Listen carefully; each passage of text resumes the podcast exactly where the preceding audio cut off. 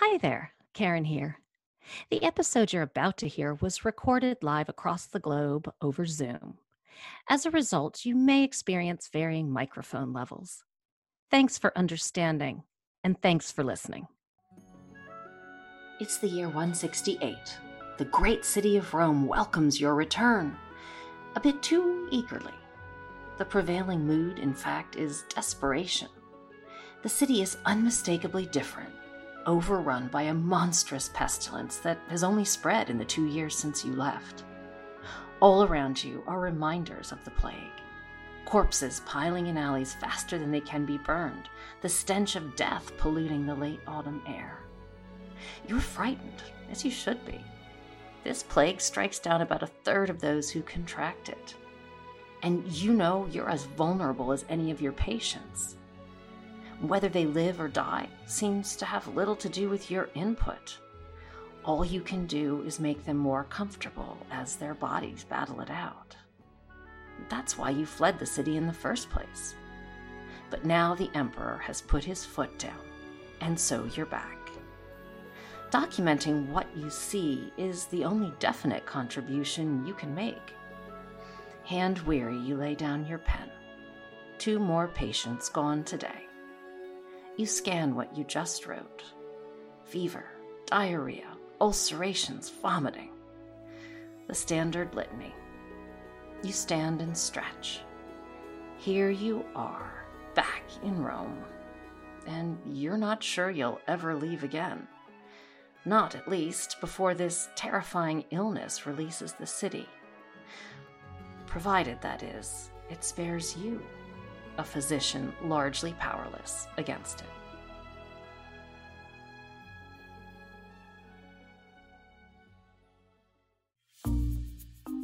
Hey there, I'm Dr. Karen Bellinger, anthropologist, historical archaeologist, and wannabe time traveler.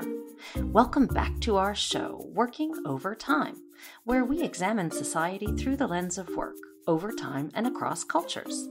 Today, we've got an appointment with the doctor. Don't worry, we're not going to be patients, which is a relief, no doubt. But we are shadowing a doctor in ancient Rome when the practice of medicine was a little bit different than it is today. Antibiotics, we love you. But despite their less sophisticated understanding of medical science, the tools and techniques of ancient Romans hit surprisingly close to the mark in terms of human anatomy and its ailments. In fact, they were pretty darned effective with cinnamons, scalpels, and the odd bone axe. So let's duck into the surgical theater to learn more now. Today, my guest is Sarah Yeomans. She is an archaeologist and art historian specializing in the imperial period of ancient Rome. She's a Fulbright Fellow and a PhD candidate at the University of Southern California, where she's currently finishing her dissertation on ancient Roman medicine, its practitioners, and the impact of pandemic events on the empire. She has excavated in Italy, Turkey, Israel, and France. And she lived in Rome for six years, during which time she became a certified archaeological speleologist which I can't wait to hear more about. But she spent a great deal of time exploring the city's subterranean world. She holds an MA in archaeology from the University of Sheffield and an MA in art history from the University of Southern California. Sarah, welcome. Thank you so much for joining us today. Thank you. Hello, it's so nice to be here. Um, thank you for having me. Yeah, well, so we're going to be talking about ancient Roman physicians today, but yeah, you got to fill us in on this archaeological speleology first. it's a mouthful, isn't it? Uh, yeah, um, I had to practice the word. Yeah. uh, basically, what it is is urban spelunking. Uh, so this was a certification training program that I did in Rome, uh, where they train you to conduct archaeological surveys underground. Um, and in a city like Rome, I always describe it as sort of an urban lasagna, where you have layer upon layer upon layer, and every time um, they undertake construction in the city, uh, they will almost always uh, sort of encounter an archaeological layer yeah, rooms, no um, catacombs, uh, aqueducts, this sort of thing. So when that happens, they call in the archaeological speleologists and drop us down there to check out and check it out, see what's going on under there. So I've been in, you know, all sorts of subterranean spaces, from beautiful dome structures, you know, these are uh, ancient homes, to sewer systems. so. That is so cool. That's and th- I'm going to say that's kind of badass too. You have special spelunking equipment? Um, well, it not a hard hats uh, and you know harnesses, this sort of thing. Um, but you have engineers that are checking it out first to make sure it's safe for us to go down there. That's good. Um, yeah. So, and flashlights, definitely. Um, and in the case of sewers, you want to make sure you have a biohazard suit. so, oh, yeah. Hand sanitizer doesn't cut it when you've been right. spelunking in the sewers. yeah. There's a whole world underneath the city and, and a lot of, um, modern cities that sit on top of ancient cities are like this. And, you know, the, the ancient layers are woven into the modern urban fabric. Uh, Istanbul is another example. So, I was just going to say, I went down into, it was, um, you, you went down in a boat. It was like a huge underground Roman cistern or something, or bath. Oh, what? Yes, the Basilica Cistern. Um, yeah. yeah, near the Hagia Sophia. That's a beautiful site. Oh, amazing.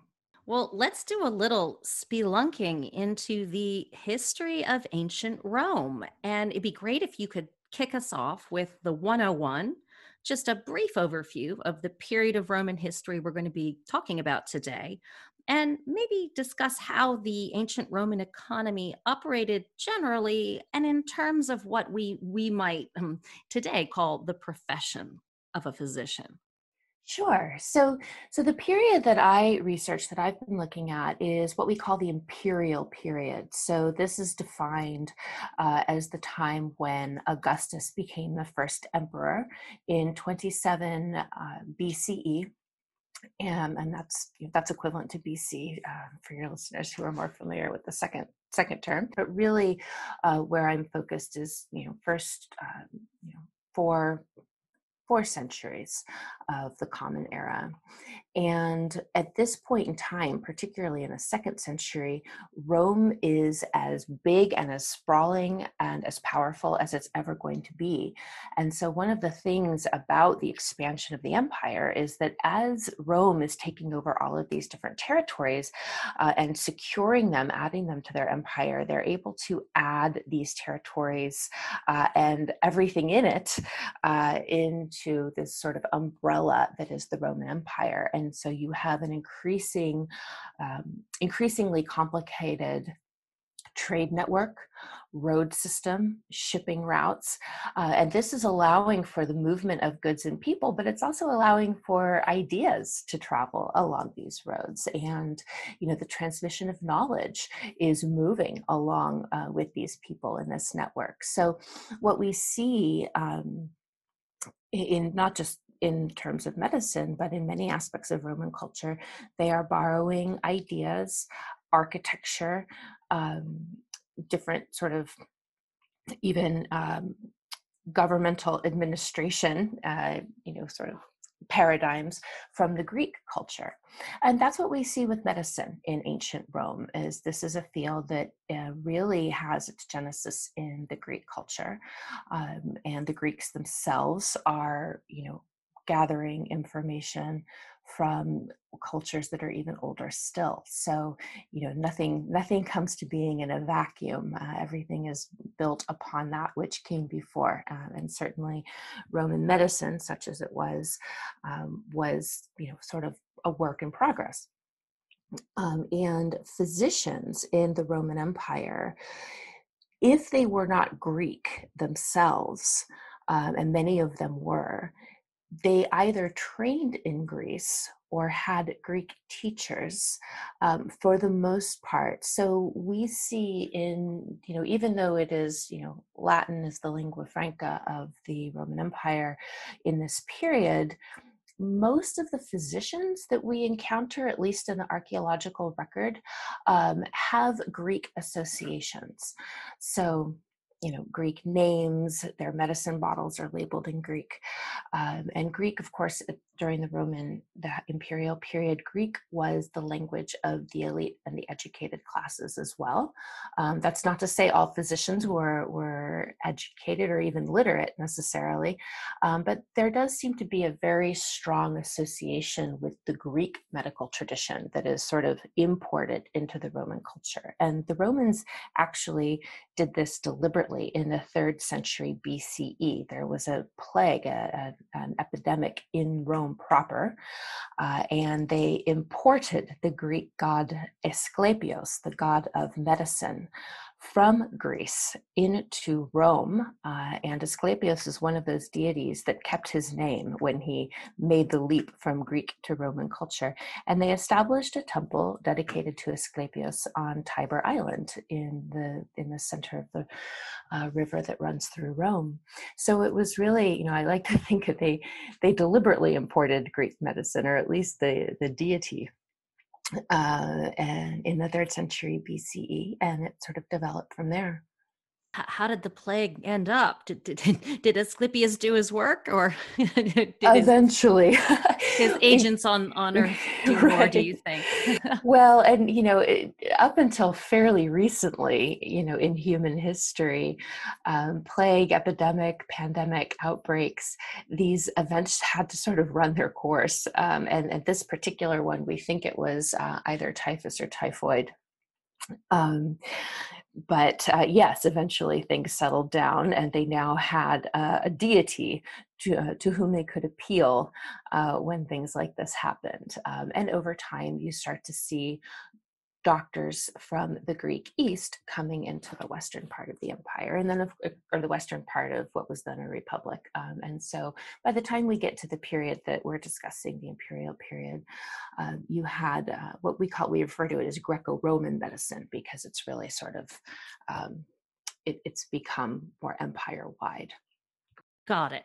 And so it sounds like from the way you've explained it that um, that medicine in ancient Rome really emerged through the combined effect of this plague and just the the extensive um, influence of of empire and other cultural influences that were coming into Rome as a result. It's it's fair to say that medicine as we know it in imperial Rome has its genesis in Greece. Great. Well, let's take a peek over the shoulder of one of our ancient Roman physicians, shall we? Yes. Yes. Um, I have a fellow I would like to introduce you to.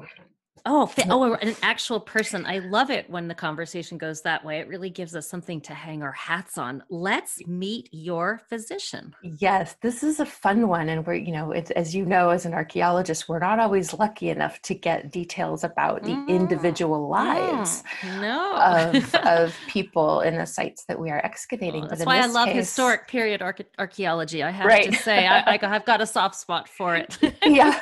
Yeah, because it fills in a little bit more those those details that I think just, you know, you kind of, as humans, we want to connect with other humans, even if they came way before us. And in this case, we have a great opportunity to do that. Um, in a town called Rimini, which is on the northeastern coast of the Italian peninsula, um, there was a site that was discovered in 1989 by accident they were conducting construction in one of their main piazzas and they they came upon the ruins of a domus which is an ancient roman home uh, and over the almost almost two decades of really beautifully done excavation work by um, a man named Jacopo Ortalli from the University of Bologna and his team. They did a phenomenal job excavating a site that came to be called Domus del Chirurgo, the House of the Surgeon. And in this house, they found almost 150 surgical instruments. Whoa. Uh, yes, it's an incredible cache. Uh, it's that pretty much doubled the number of surgical instruments we have from this period in total. um, and in this site, there were a lot of clues as to the identity of this man and even what his name was. Um, on a piece of fresco that would have been uh, on the wall in what we call the cubiculum, the bedroom, there was a graffito, uh, an inscription that someone had carved into the wall, and it said, Eutyches is a good man uh, and it was signed one of the miserable ones. Uh, so uh, this fellow was apparently so grateful to uh, Eutyches and the work uh, that he did that he uh, carved his carved his little graffiti into the into the wall of his house. It's like a, a, good Yelp review never hurts, even in ancient Rome. sure, yeah, exactly. So we believe this physician's name was Eutyches, uh, and that this was the room in which his patients would stay as they were recovering. And just adjacent to that room uh, is another room that we call a medica taberna, the, the clinic room. And both these two rooms, which you know were joined to each other, they were part of a much larger home, a very nice home, a very expensive home. Uh, so this was clearly a physician who was good at his job that is so interesting and of course brings to mind immediate comparisons to kind of modern uh, doctors who uh, still are fortunate enough in some respects to have a, a, home office as they say and i you know i think it's probably less common than it used to be but i remember going to a doctor like that once upon a time um, yeah, and in Italy, that's still the case uh, in some places. One of my friends there is a doctor, and he runs his clinic out of you know a, a set of rooms adjacent to his home, um, which just is a more personal feel to it than than that which we have, uh, especially in this country. For sure. So let's let's wake up one morning please with Eutyches one day when he is um, you know the doctor is in today um, what's his day start out like? What's he worried about? And what does he need to attend to right away so we um, we don't have any written material from him, and so what when we we talk about this, we're sort of putting it together from other writings from other doctors, what we know archaeologically. So this is I'm just this yeah yeah fair sort enough of a hypothetical day, but in this the case of this physician in particular, what's very interesting about this case of instruments is that they clearly indicate he was a specialist in trauma surgery. Uh, he had a great deal of experience in addressing traumatic injuries and wounds. And so it it is likely that the majority of his clientele, you know, let's say he wakes up in the morning uh, and he has someone show up at his door who has just been in a construction accident or uh, has had, you know, an accident with his horse, his livestock. He's somehow injured. Uh, and this is where Eutyches' uh, expertise would come in uh, in bone injuries, wounds, uh, this sort of thing. Um, that doesn't mean he didn't address illness. Uh, in fact, there were a great deal of um, medicine you know instruments that were used to make medicine so he probably did but i would imagine in a case like his you may have scheduled clients you know where let's say a family member comes the day before says you know, my mother is ill can you come to our home or in the case of a serious injury, maybe you know, so their friends bring them to Eutyches's door. Uh, we know that doctors in ancient Rome they often went to the homes of their patients, in addition to having patients come to them and recover uh, in in their own home. So that would be you know spending a couple nights at your doctor's house so that he could keep an eye on you. So there was only one cubiculum with only one bed, uh, so very likely Eutyches performed his surgeries in this room, and you'd have one patient recovering at a time.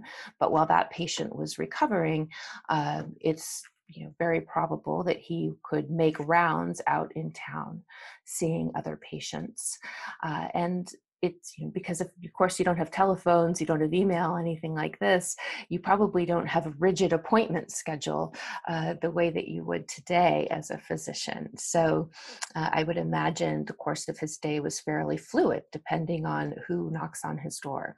Yeah and it sounds almost like he operated a prototypical emergency room It certainly seems like that from the archaeological evidence, particularly these instruments that, you know, I mean, 150 is a, a It's huge number. astonishing number of specialist artifacts. Yeah. Could, could you tell us a little more detail about what kind of of tools uh, these these things were? I mean, Sure. Yes, I'd love to because these, to me, these are really, really interesting objects. Um, first of all, 150, as you noticed, you know that that's an extraordinary number of instruments for a physician to have. In part because these are expensive. These are very specialized instruments um, that not every metal worker is capable of manufacturing. So they represent a pretty significant investment. And some of the types of objects we see in this collection would be we have multiple scalpels uh, scalpel handles. For the most part, um, now certainly there's exceptions, but scalpels were made of different metals. The, the handles would be made of bronze and the blade would be made of iron. Iron um, oxidizes more quickly uh, in in soils. So often when we're when we are excavating sites like this, we're really just left with the bronze handles, but they're pretty unmistakable. We, you know almost immediately what they are.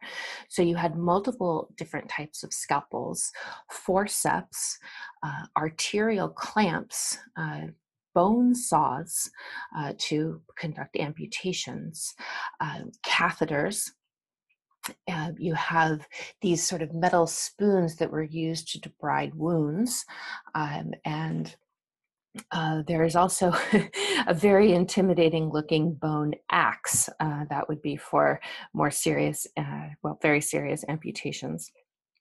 Uh, and one object which is is truly it's sort of the the unicorn of medical objects from this period it's called a diocles spoon and until this site was discovered, uh, we only knew about this instrument from, from literary sources. We had never found an example of it.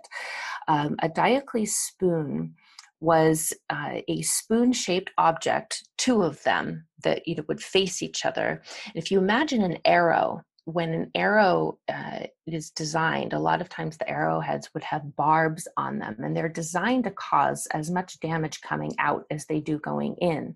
So that was one of the problems that ancient Roman surgeons faced, particularly those who worked uh, with the legions, is to be able to extract the arrow without causing additional injury to the patient was a real challenge. And so this instrument was designed so that you slide these two spoons down the shaft of the arrow into the wound, use the spoon part, the oh, round part, to cu- yeah, well, to and it would cup around the arrow and create this smooth pod around the arrowhead so that it could be extracted smoothly.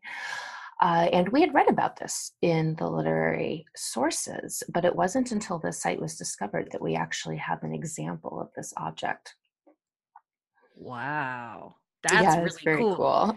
And so, how do you know that these particular uh, examples of clamps and saws and um, and metal spoons that I think you said were used to debride, you know, to clean up wounds, as opposed to this unicorn Diocles spoon? How do you know they're for medical purposes? What distinguishes them?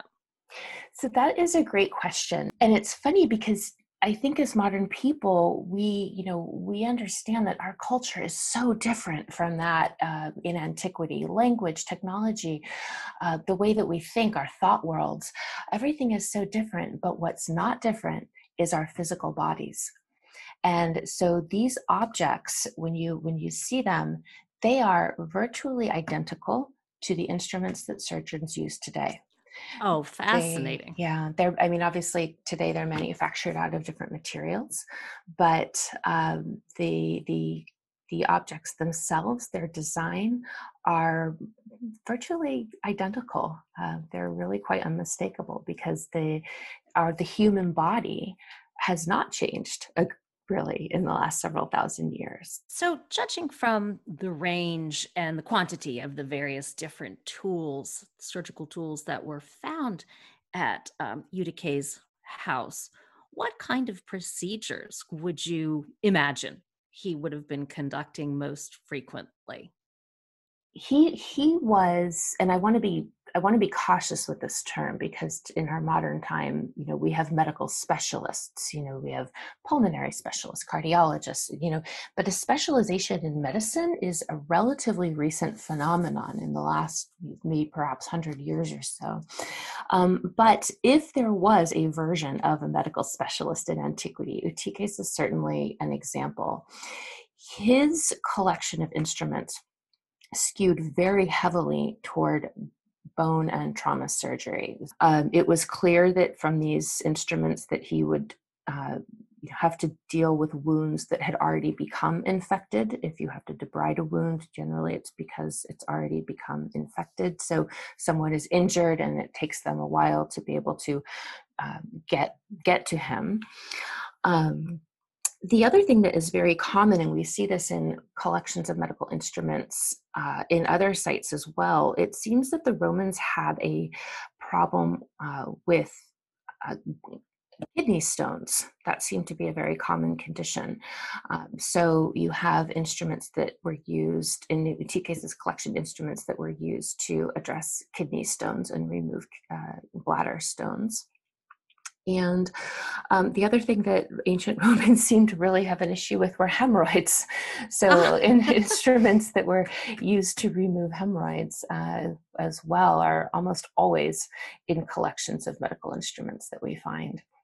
And that's certainly the case with Eutyches. So, um, with one exception, Eutyches, I think, could be considered, you know, a one-stop shop. He, you know, if you had an illness, you could go to him. You know, we cert- there were certainly evidence of various medicines, um, surgical issues, um, and the one exception is interesting. Sometimes, as you know, what you don't find is just as telling as what you do. And one of the things that is missing from this collection are gynecological specula oh. um, which tells us that Eutyches probably did not treat uh, any sort of um, issues gynecological issues or or birth that was probably not something he was involved in because in physicians collections who assist in birth um, you will almost always find gynecological specula or forceps um, used to uh, presumably help with the delivery although at that point it's things are getting pretty rough. Uh, yeah. but, but, but, but, we don't have anything in in this collection that indicates Eutyches tr- treated this aspect of female health. It's not to say he couldn't treat a woman who had an injury um, but there's nothing to indicate that that women um, and you know sort of women's health issues surrounding pregnancy and childbirth were were part of his wheelhouse would Eutyches have gotten these specialist tools, do you think? So, one of the great things about this site is, you know, because it was excavated so well, they were able to glean some other clues as to who this man was and how he might have developed his expertise and accumulated all these tools in one of the core in the corridor outside this medica taberna this clinic room they found several weapons that were characteristic of those used by roman soldiers in the third century and i should have mentioned this earlier this is a third century site uh, we believe from about the middle of the third century. It's very likely that these weapons belonged to him. The fact that he had such extensive expertise in trauma surgery tells us that he very likely worked with the Roman legions uh, and was attached to the army for at least a, a, good portion of his career because in antiquity, in the Roman period, that was the best way to get your experience with human anatomy. They did not perform dissections on human cadavers as part of their training. And the ancient writers, uh, there's actually a passage in one of the ancient texts that say, look, if you want to, if you want to become good at anatomy, you should join the army because yeah, I bet they saw yeah. every manner of wound. Absolutely, you get your uh, you basically learn on the job, so to speak. Um, you know, when I sort of characterize, you know, what we know of Greco-Roman medicine, their their surgery was relatively sophisticated. You know, more so than than one might think, um, but if you don't have effective tools to combat shock and infection, it's uh, you know it's the your surgery can be as sophisticated as it can, but if yeah, if you, you, you um, do the fix and then you lose them to the aftermath. So I, I'd love to actually ask you about that a little bit. You know, how efficacious do we believe that these procedures that ancient Roman physicians were undertaking actually were and for example, yeah, infection. Did they did they have any concept of it whatsoever? They absolutely did. Um, they they certainly understood uh, infection as uh, you know sort of as as a medical situation as a paradigm and that's not to say they understood what caused infection you know germ theory did not did not really come into existence until the middle of the 19th century. So, so while they may not have understood the mechanism of infection, they certainly understood its cause and effect, or rather its effect, uh, and they understood the eh, situations in which it could come about. And so, the um, in terms of efficacious surgical procedures, there is a, a, fair amount of evidence to suggest that if the patient could survive shock and infection, the, the procedures themselves uh, were efficacious, could could be quite efficacious. Um, cataract removal, for example, was something that was pretty common and done. Wow, that sounds so kind of bold, doesn't it? Yeah, yeah, yeah. yeah. Um, just cut I, right into the eyeball there; it'll be fine. right, just just pull that out, and uh, and they did it, and and they did wow. it fairly effectively. So, Sarah, when infection did set in, did they have any way to combat it? So certainly the Romans didn't have the you know range of antibiotics that we're lucky enough to have today, but they were not helpless. Um, they were not powerless in you know when confronting infection. One of the things that they had in their arsenal was cinnamon, and you know today we put cinnamon in a lot of things. Now it's fall, it's cinnamon season. We yeah. put it in our lattes and sure our cookies, is. and um, and I love cinnamon. But the, but the Romans had it. They did not use it in their food. It was a medicine for them. And what what modern science has discovered about cinnamon is that the oil that that is you know can be produced from the bark it contains what's called cinnamic acid. Cinnamic acid is almost identical molecularly to phenol, which was one of the pioneering antiseptics of the 19th century. So That's it remarkable. Can, yeah, so it, it could actually function as a sort of antiseptic and so that was one of the reasons why cinnamon was prized uh, in the Roman period. And one of some of the other substances, and, and I think you know most people will have heard of the nativity story from the book of Matthew, right? The Magi come and bearing frankincense and myrrh, and um, you know, sort of that's the traditional nativity story. And I always wondered as a kid, like, why incense? Why was incense yeah, such a big stuff? deal? yeah, like, it sounds exotic. it certainly does, and and in, in fact, it is. Frankincense only grows in a very limited region in the world, um, in Yemen primarily, uh, and that was the same in antiquity. But um, there, you know, they it was not prized in antiquity because it smelled nice. Uh, it was prized as a medicine and a very valuable one. And what we now know about myrrh um, and frankincense is that chemically they are bacteriostatics, and that means that they inhibit bacteria from replicating. Um, and so they could be very useful agents in wound treatment. So we know that they had that in their arsenal. Uh, and another substance, and this this is a funny one. Uh, it's always kind of a head scratcher, but it's it's kind of fun as well. They the medical texts talk about a substance called castoreum. Castoreum was a substance that contains both salicylic acid, which is uh, aspirin, also hydrocinnamic acid. So uh, a very close cousin to cinnamic acid which is you know has antiseptic properties. So this substance had both of these in it. And what is this substance? This substance is produced by the glands of a beaver. What? Yeah. wow. It's a, it's a head That's scratcher. a leap from cinnamon bark. Okay. Right, right. And I always think about this, you know, who is the person that got a hold of this substance and thought, I'm just going to put that on my cut and see what happens.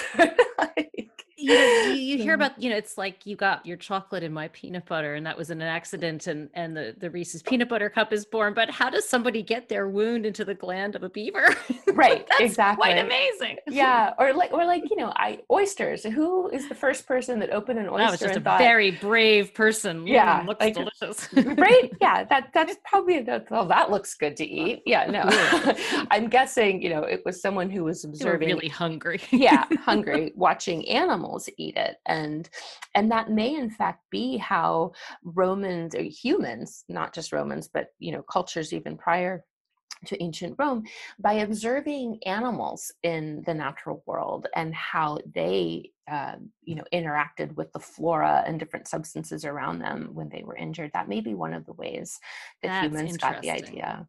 Um, but yeah that that was a leap for sure. Um, but once they figured it out it, it was a substance that could be quite helpful.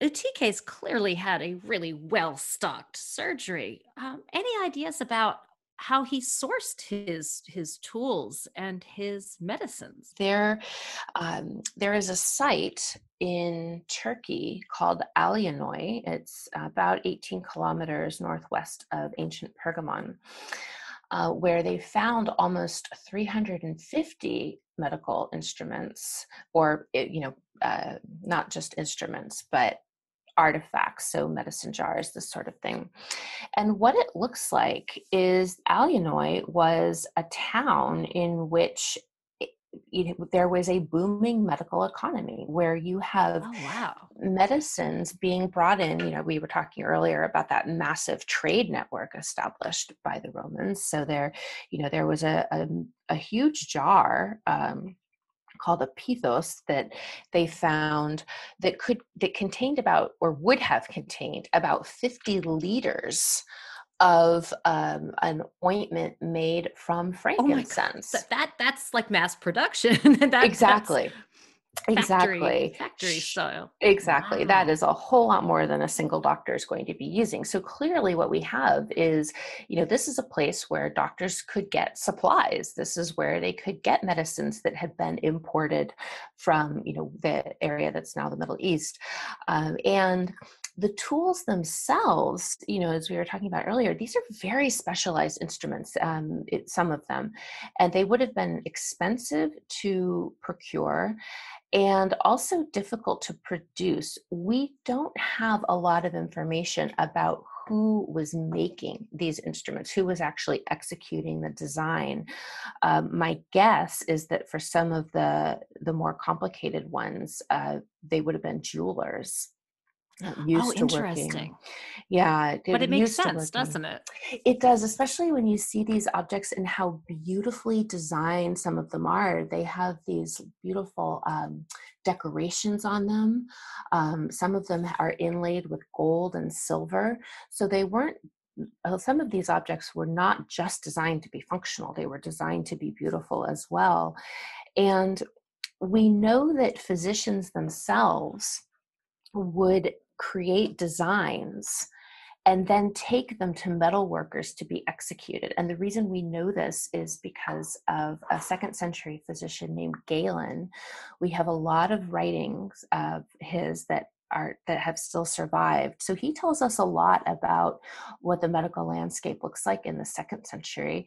Uh, and he talks about wax models that he created that he would bring to a metalsmith to be executed. And that's how you know that's one of the ways that we understand how these designs came to be. You know physicians who are using these instruments thinking okay well you know this works okay but if i just tweak this and tweak that it could work even better. Uh, and so they would design models uh, out of wax and have them executed by metal, metalsmiths Oh, it's so interesting that they were driving new technology really to better support the practice of their of their profession. exactly yeah And so obviously there are all of these specialized tools and and the uh, medicinal items that they're sourcing to give to their patients did they did they have the equivalent of the white coat that we think about doctors today? Yeah. Hey what how did they you know how did you how could you pinpoint or pick out a doctor in yeah, a crowd could you have right seen a doctor on the uh, in the forum? Right. Oh doctor doctor. Right. Do you have any oil of cinnamon on you? Um as far as we know there is not a specific garment um, that that a doctor would wear and as you can imagine you know surgery in particular is a very messy process so um, yeah. my, my guess is that they are going to be dressing in clothing that is either easily washable or disposable um, so no as far as we know there's no specific uniform that would connote a, a physician or doctor it seems as if they they were well respected. People certainly paid well for their services. If Eutyches is anyone to to to be as an example. So some of them certainly, uh, some of them did come to be well respected uh, and could have become, you know, in his case, uh, became quite wealthy. Others not so much. Uh, and one one of the sites that gives us some insight into sort of the stratification of the profession, if you will, is, is Pompeii, where there are a handful of different areas in the, the ancient city of Pompeii where we believe medical practitioners had practices and some of them are in more wealthy areas uh, in nicer buildings. Some are you know in sort of the shady part of town you know a single room uh, not very refined uh, and so clearly you had stratification within the profession. Now whether or not we can interpret that as being a direct correlation to skill um, probably i mean certainly it may have been a factor, but there were a lot of other factors at play as well. So just because someone was very wealthy and had a clinic doesn't necessarily mean he would be a skilled physician in the sense that we would consider um, a physician to be skilled. Well, I'd love to hear a little bit more about how one would become a doctor in ancient Rome. You did mention at the beginning that they tended to uh, have some kind of Greek connection, either be Greek or Greek teacher. You know, were there any apprenticeships such as we would think about it? Or if not, how did this knowledge migrate? It's interesting because there were there were many paths to to becoming a physician in ancient Rome, and certainly apprenticeship would have been one of them. Um, the easiest and you know I would imagine uh, probably the least ethical as we would consider it today would be just to acquire tools and declare yourself a doctor. I mean it really could be that easy. Just hang out your uh, shingle. Did yep. they do that? It was speaking of pompeii right? You could just sort of paint the picture whether it was a brothel or a restaurant or a doctor's office right? You just absolutely. you put the right symbol out and you know yep. you come to the right place. Use a pictogram because you know especially in a city like pompeii where there's so many different languages because it's a port city you know not everyone spoke the same language or was was even literate. So yeah just just put a put a picture out there advertise. Um, and and that actually became a popular thing. It became a popular profession because up until the middle of the second century from about the time of Julius Caesar in the middle of the first century BCE to the middle of the second century CE, doctors got tax exemptions from the they state. Had tax breaks. They got wow. tax breaks. Tell us about that. That's an um, incentive. Um, it, it was, and and so you know, in Caesar's time, it was recognized that you know it's probably a good idea to have some people who are you know reasonably good at dealing with illness and injury, and and they offered doctors tax exemptions, so they they got out of some of their uh, some of the civic responsibilities that that otherwise they might have had. And by the second century, there were so many doctors who, you know, probably declaring themselves doctors in order to have this tax benefit that the Emperor Antoninus Pius said, right, okay, no more. loopholes um, closed. loopholes closed.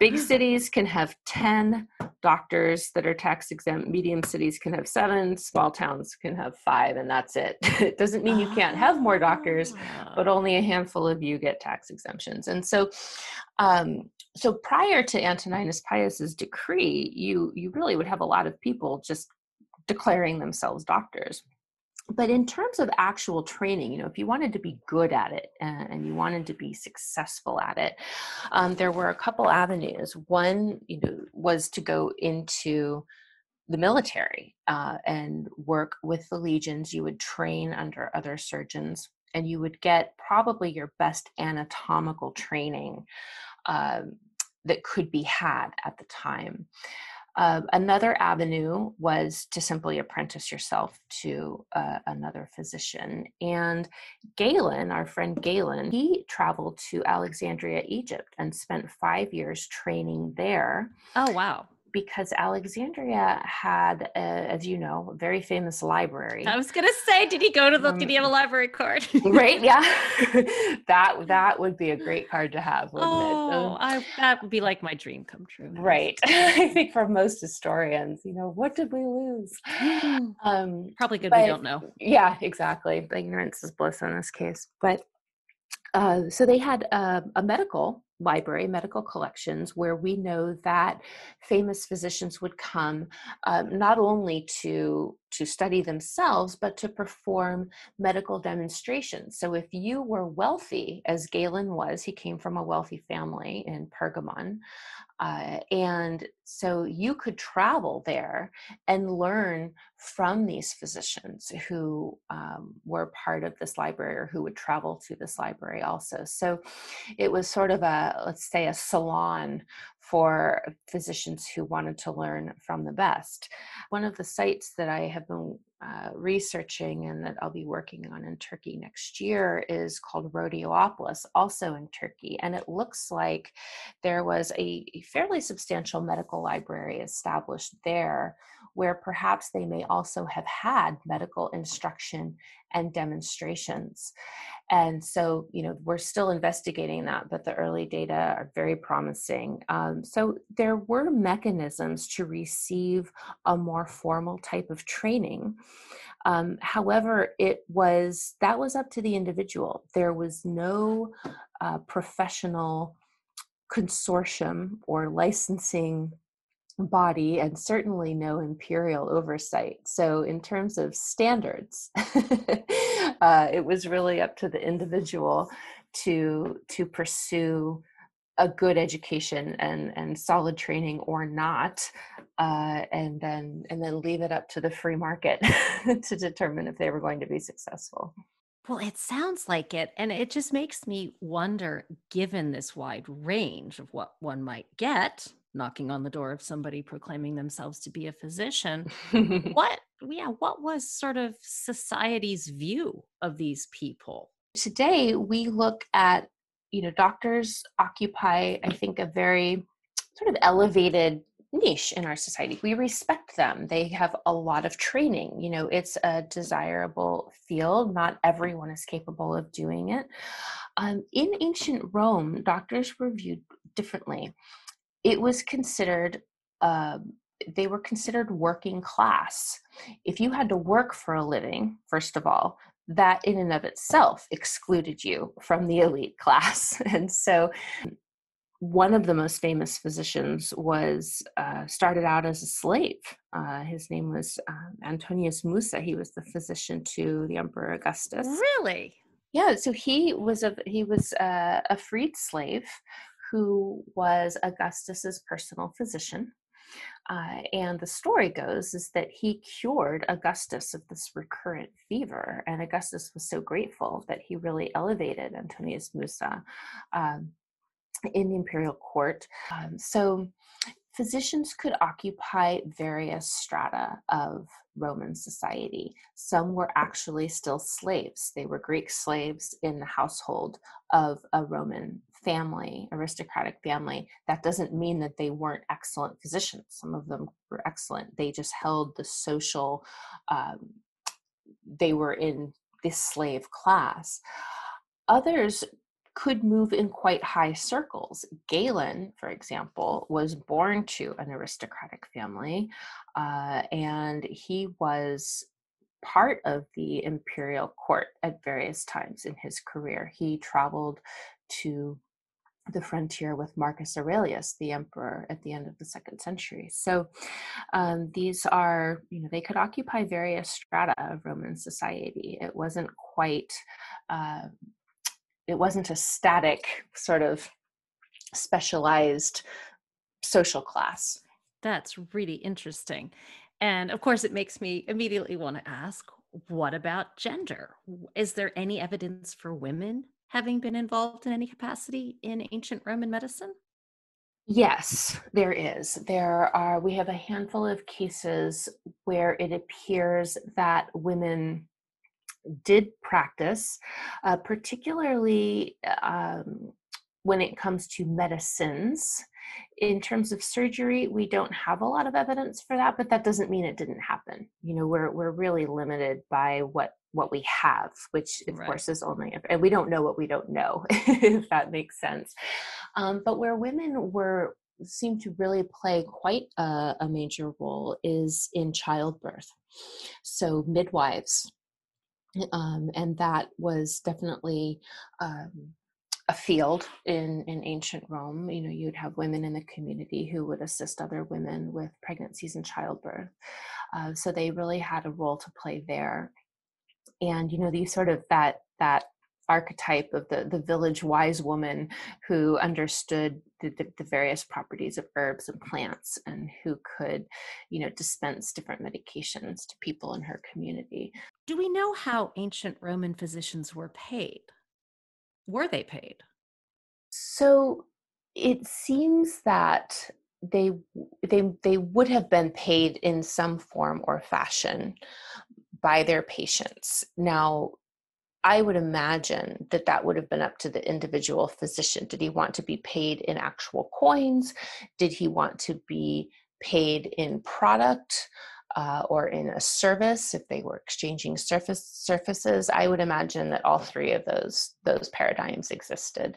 Um, certainly, in the case of Eutyches, uh, he was making money in the form of currency, not just because he had such a nice property that he clearly would have had to pay for, but they did find a cache of over 80 coins. Oh, wow. Also, yeah. So, his cash register. exactly.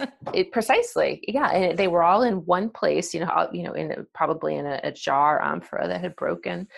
Um, so he clearly had cash on hand that was um, and he was being paid by at least some of his patients that way. Now if you remember uh, when we were talking about those physicians who had tax exempt status?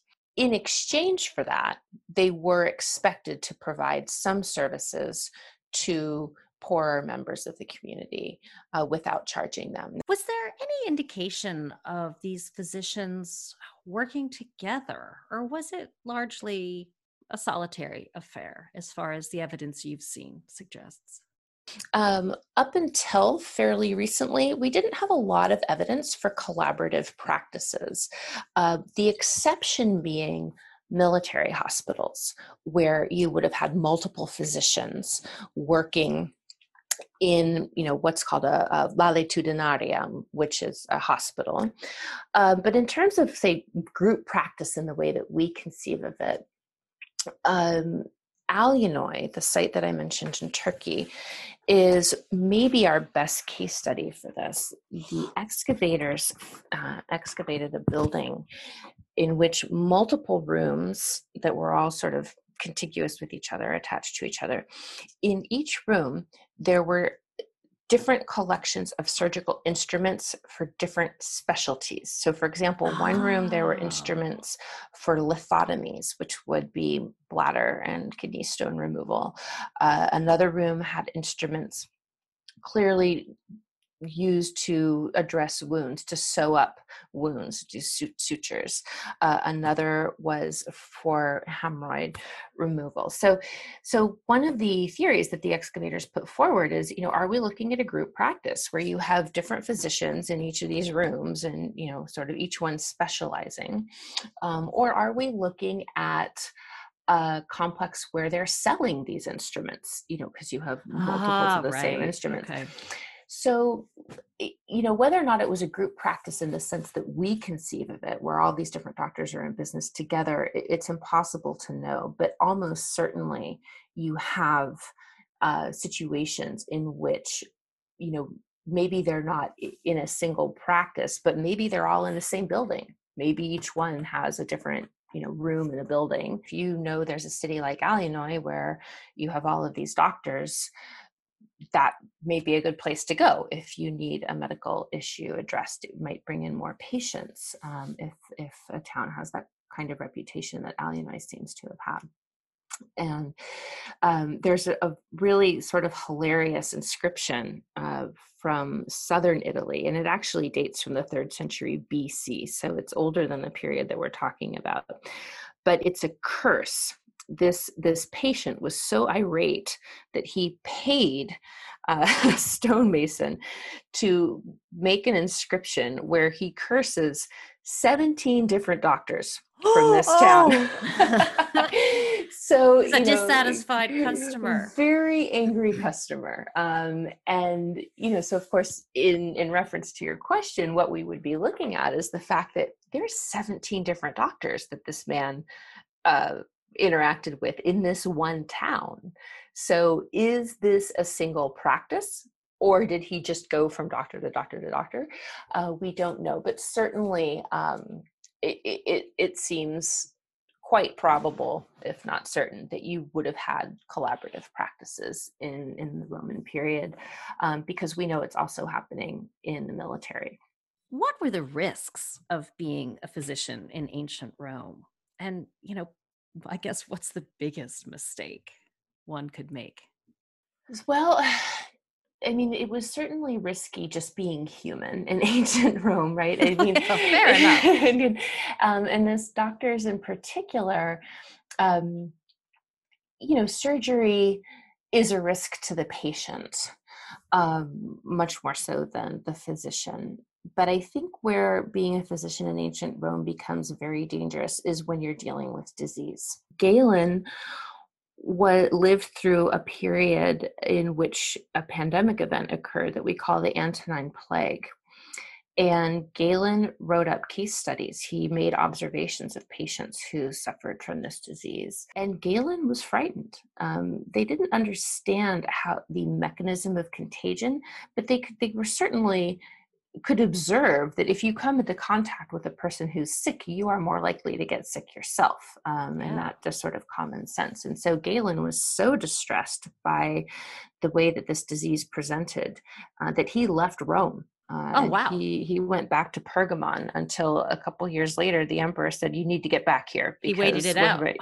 well, he wanted to, but Marcus Aurelius recalled him. that he but get back here because we have a problem and we need you to help us deal with oh, it. Wow. So, um, so I think that being a physician in antiquity um, your biggest risk would be the exposure to these communicable diseases that, that could be quite deadly. How were Roman doctors in general expected to respond in a case of, say, plague?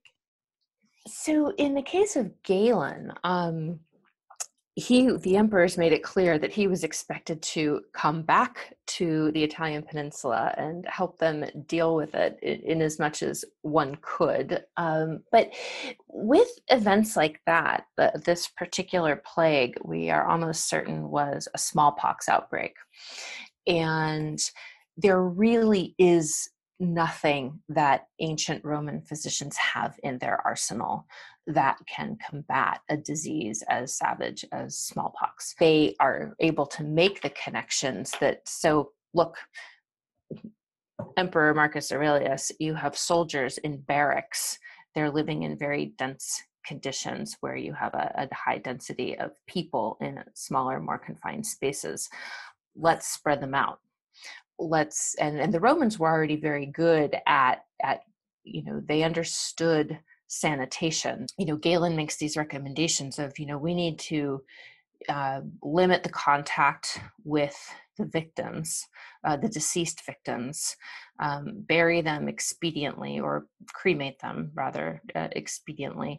Um, so again, while he doesn't understand the mechanism of contagion, you know, germs, uh, viruses, any of these things, it, he he's able to observe how the disease is spread.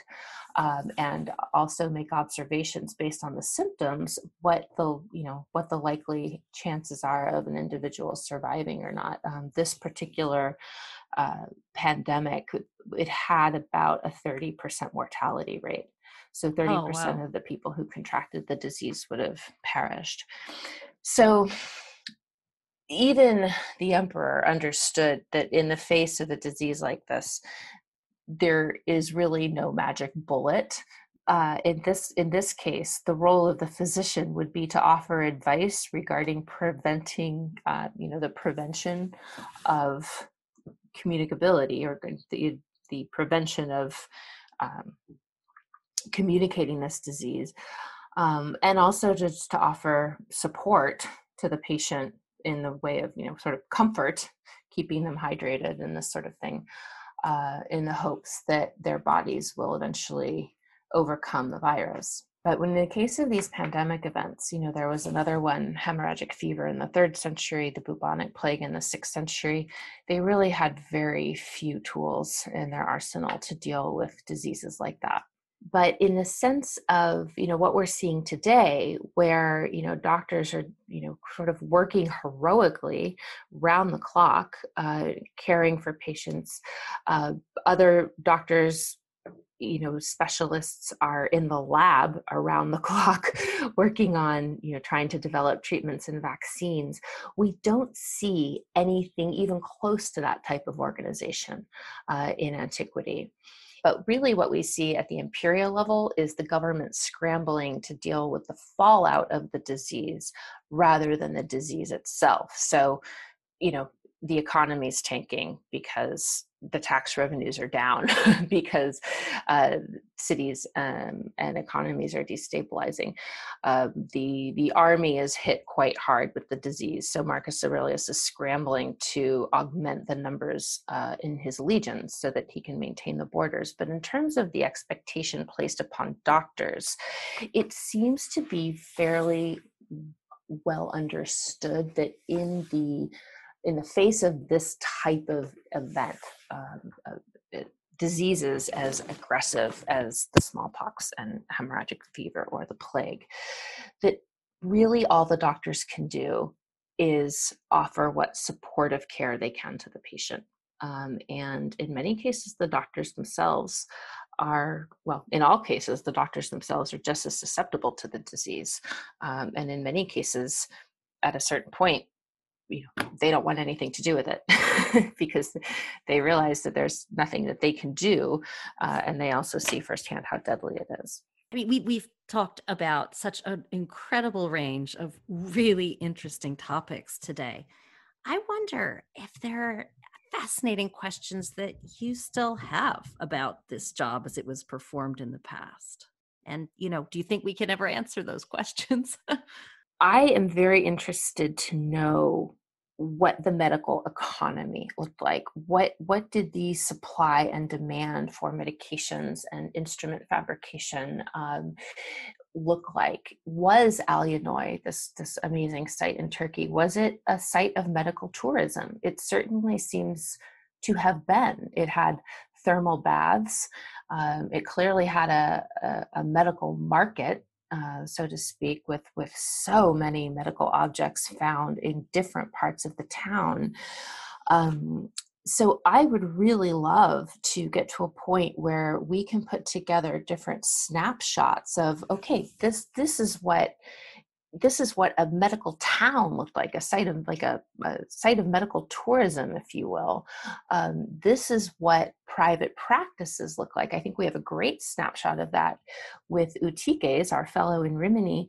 I would love more information about more doctors uh, and more practices so that we can we are able to maybe start to get at you know how unique is Eutyches how unique is Alianoi um, did we just get really lucky and these are pretty unique cases or is this fairly typical uh, also i think i'd really love to know how, what the role of libraries were in training you know was this library in Rhodiapolis um, like was this typical of towns? Did every town have medical collections as part of their library? We know that a lot of Greco Roman towns had libraries. Was it standard to have medical texts in them?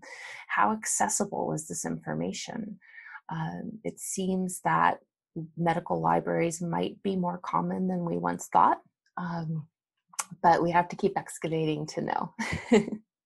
Oh, yeah. Oh, so many great questions. Well, I am glad you are on the case because uh, we're going to have to check back in with you and, and see your latest. This has been so fascinating. Um, but I have one more question. I have one more question for you, Sarah. Would you have made a good physician in ancient Rome? I doubt it. I doubt it because they, um, being a physician in ancient Rome was a, it could be a very gory job. so, you know, just if you, you look at these array of instruments um, from the Rimini site, you know, the bone saws and the axe and all yeah. of this. I, I, think I would find that very intimidating. Um, and a bit overwhelming. And uh, I think what I would have, what I may well have been drawn to, I would be the pharmacology aspect of it. You know, which which herbs might be effective against certain conditions, and and and how that could be, how those might be deployed to treat certain conditions. Um, but I think you know, even then, I may have made a better historian than a physician. I, I, think I found the correct niche. But but what I love and what I've always loved is science.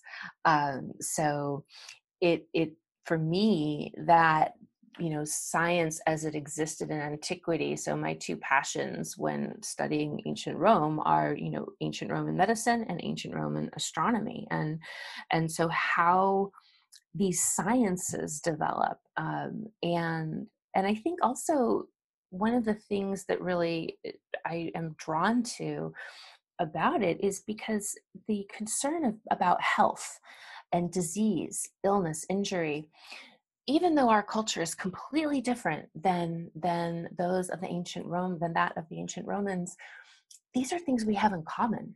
You know these are very human things. Oh fundamental um, yeah and so you know we don't speak latin. You know we don't live in the context of ancient rome.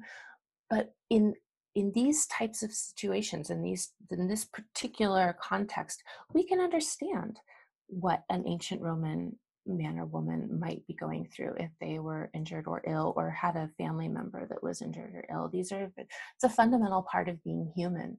Um, and you know same with the night sky contemplating you know the the stars. These are things that humans have always done. So um, i think it's one way to sort of connect with the past i love it sarah thank you so much for taking the time to come and talk to us today uh, i learned so much and um, i wish you the best of luck in continuing to unravel the puzzle of medical economies in the ancient world Thank you so much. This has been really fun. I appreciate the opportunity to talk about something that, that I have found so interesting.